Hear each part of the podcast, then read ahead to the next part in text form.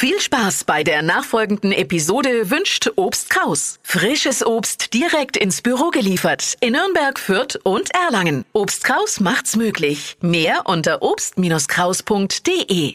Auf dem Wappen ein Schwan, ein Gasthaus mit dem Namen zum Schwan und ein Dorfbrunnen, über dem ein großer Schwan thront. Klar, warum der Ort Schwanstetten heißt, aber das Ganze ist eine ziemlich neuzeitliche Erfindung aus dem Jahr 1978, Bürgermeister Robert Pfann.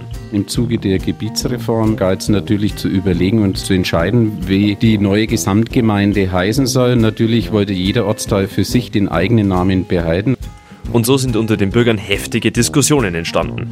Schlussendlich ist die Diskussion angestoßen worden, aus beiden Ortsteilnamen einen gemeinsamen zu nehmen, also Schwand, Leerstetten ist gleich Schwanstetten und man muss sagen, es war eine sehr gute Lösung, weil einfach die Akzeptanz in beiden Ortsteilen für den gemeinsamen Namen verwirklicht werden konnte.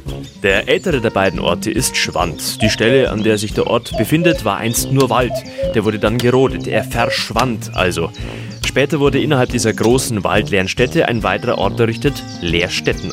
Trotz der 40 Jahre, die seit der Gebietsreform ins Land gegangen sind, sind die beiden Orte noch nicht eins. So gibt es getrennte Fußballvereine, getrennte Kirchen und getrennte Kirchweihvereine. Die Kerberbaum und Kerbermar, die streiten sich heute noch, symbolisch zumindest. Und trotzdem ist die Marktgemeinde seiner Zeit voraus. So kommen die Bürger von Schwanstetten in den Genuss, subventioniert die öffentlichen Verkehrsmittel nutzen zu können. Die Aktion Steig um, erklärt uns Bürgermeister Robert Pfann.